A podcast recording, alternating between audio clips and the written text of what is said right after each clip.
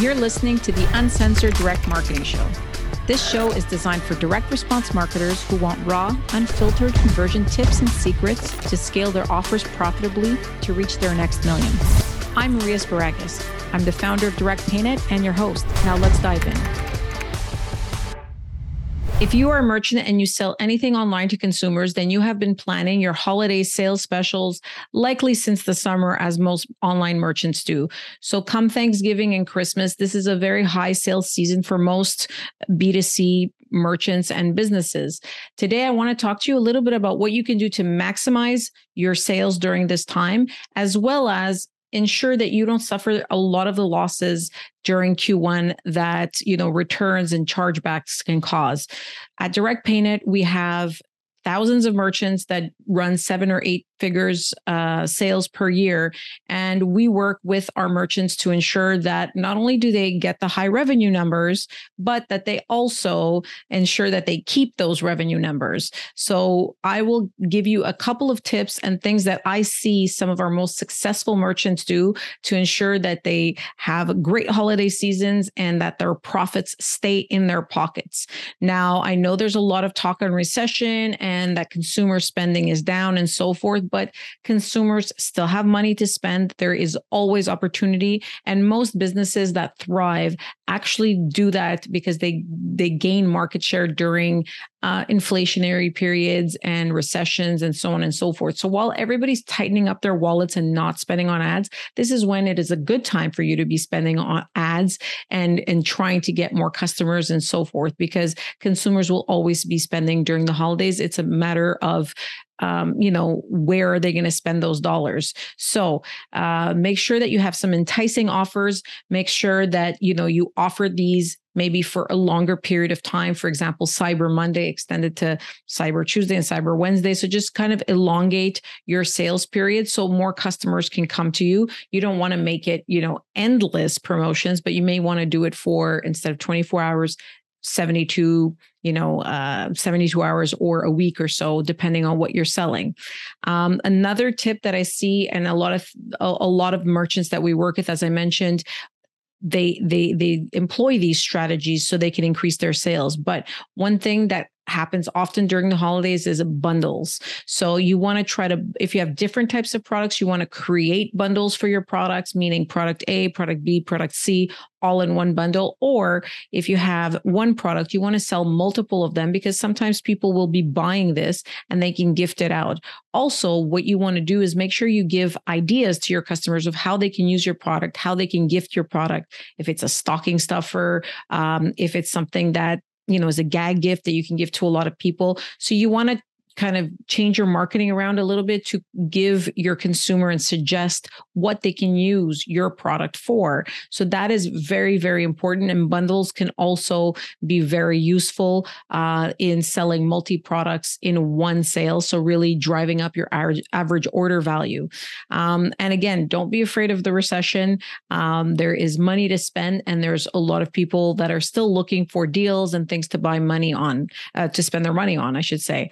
Now, now um, a couple of things you know that that i see very often is that you know a lot of merchants have these like really great Q4 sales season. They're selling their bundles. They're spending money on ads, even though, as I said, you know, some people are, are tightening their belts right now. Um, you want to make sure that you have the right measures in place now so you don't suffer the losses of Q1. So let me walk you through a few things that you should be doing right now because you have to worry about these things now, not in January. Um, you know, we see merchants that have record Q4s and then have these huge losses during Q1 that almost negate all the extra sales that they made during Q4.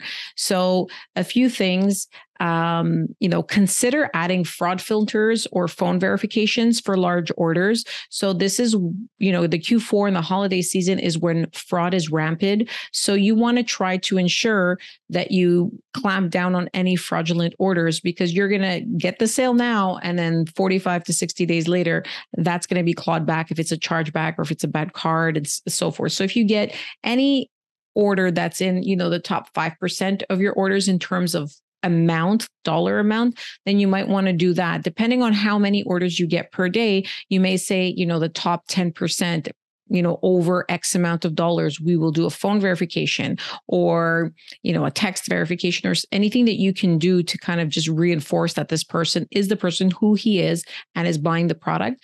And if you can't do that because you have a large amount of orders what you can do is you can add some fraud filters. Your payment gateway uh, and there's also external vendors like Kount that's K O U N T, um, and other types of services where you can, you know, block people who are coming from a VPN or block people who are ordering um, products in an IP that doesn't make sense depending on what their credit card is. There's there's very a lot of different things that you can do to block or score a transaction um, in order to to ensure that you feel confident that this is a, a good order.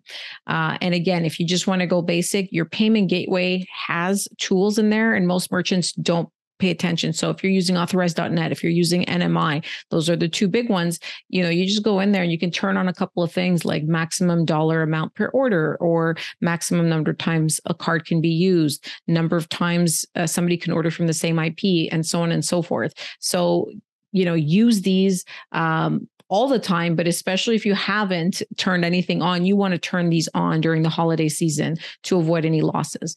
Now, the other thing I'm going to say is you want to test everything right now. So you want to test everything before your promotions go online, before you start spending the big bucks on ad dollars, and before you start shipping large quantities of products. So when I say test everything, you want to test your your fulfillment. So your fulfillment is something that works you set it up, everything's good. But it's rare that I hear merchants test their fulfillment, you know, a year, two years down the line, three years, and so forth. So right before the holiday season, that is the perfect time for you to test your fulfillment because there's a large amount of packages. There's a lot of mail going out. So you want to make sure that the delays are, you know, what you're quoting your clients. You want to make sure that it's arriving well that the packages are not getting destroyed. You you want to make sure everything that you want in your package is there any inserts any any extras any um, you know bubble wrap or anything like that. So you want to test it. You want to test a couple of orders.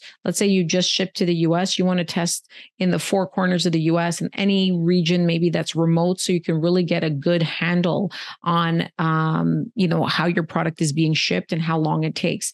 If you do ship outside of the US if you ship to Europe or wh- whatever it is, this is even more important because a lot of merchants during the holiday season start sending a lot of packages outside of their domestic area.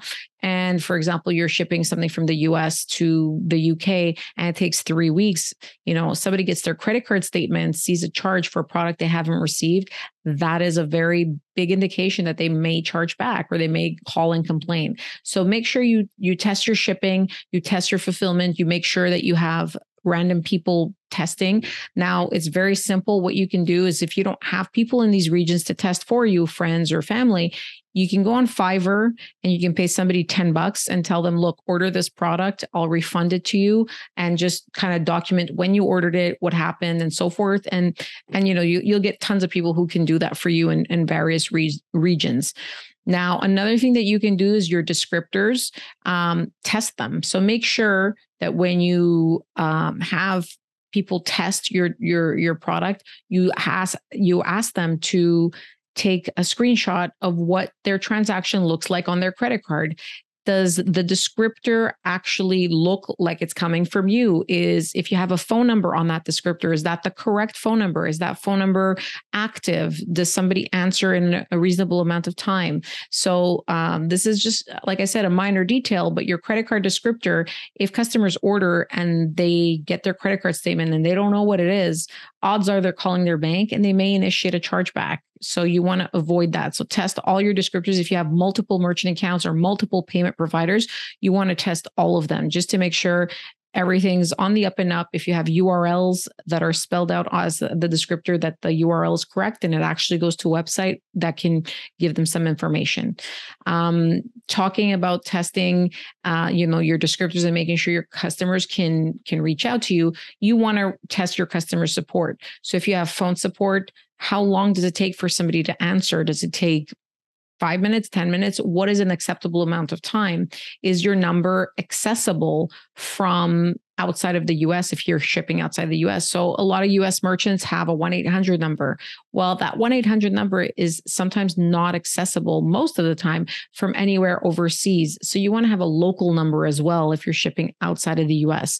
Um, if you have email support, you know test your your email support send an email to support see how long it takes to get to get back to you what kind of response you're getting. Does it make sense? Is it canned responses that don't make sense? Because that's very frustrating for customers. Um, another thing you know obviously if you have during the holiday period you know an extra couple of hands you may want to offer um, chatting support just because it's immediate it's faster and a lot of customers seem to like it or text message support or uh, support on twitter or social media and so forth. So you want to add as many of these you know support angles as possible. Obviously making sure that you don't overwhelm your support department and it just takes that much longer for for customers to get a response. But you know something immediate is very important because some customers are just impatient. So if they don't want to send an email and wait 3 days right? So you want to make sure you have one avenue that somebody can actually get support as quickly as possible. Um, now once you test your fulfillment your descriptors your customer support when you receive the packages or when your testers receive the package, test out the return process. How does somebody get their money back if they're unsatisfied? If the product is not what they they seem to have ordered or not what they expected. So test your returns policy. Make sure that you know packages are received in a, an adequate amount of time back. Make sure that whatever fees you need to charge for the return happen and obviously make sure that you refund the customer and that they get their refund in a in a, an acceptable amount of time. So you know testing the whole fulfillment process really means literally from the transaction taking place seeing what's on the credit card statement getting the package how is the package how long did it take um, any other information that needs to be in the package should be in there then testing your customer support testing the returns and you know globally you want to be testing you know any software or member management that you have. So the processes for example if somebody orders and they cancel and they want a refund and you're using a specific software crm uh, shopping cart you know is that being recorded properly? Is it um, doing what it needs to do? Are customer support agents able to get access to what they need to get access to to do their jobs to make sure that their customers are getting what they need to get? So these are all things that you really need to to clamp down and to make sure that you know it actually lines up with you know good customer service and good fulfillment and so forth because the number one thing that I see all the time is record sales November and December, and then record losses in January and February. And it's really a shame, you know, if you up your uh, revenue by 20% and then you get 10 or 15% more refunds and chargebacks and so forth. Don't forget, every time you get a chargeback, there's also a fee. It could be 20, 25, $30 extra in addition to the lost sale in addition to the lost time. If the the customer you know contacted support you know there's a lot of human resources involved hours and so forth. So you want to minimize your losses. You want to make sure that you know you're spending money on ads that you have a great offer and it's dialed in and you're offering bundles and you're really maximizing your average order value but then you're taking the steps now to to ensure that you know the the losses don't happen in January. And this is really the key time to do it. So I hope you enjoyed this episode and that you got something out of it. And please like subscribe and share because I know a lot of merchants in this situation. And you know hindsight is 2020 in January it's already going to be too late to put these practices in place. So I hope you enjoyed this episode. Uh, give me a like and don't forget to share with all your friends and contacts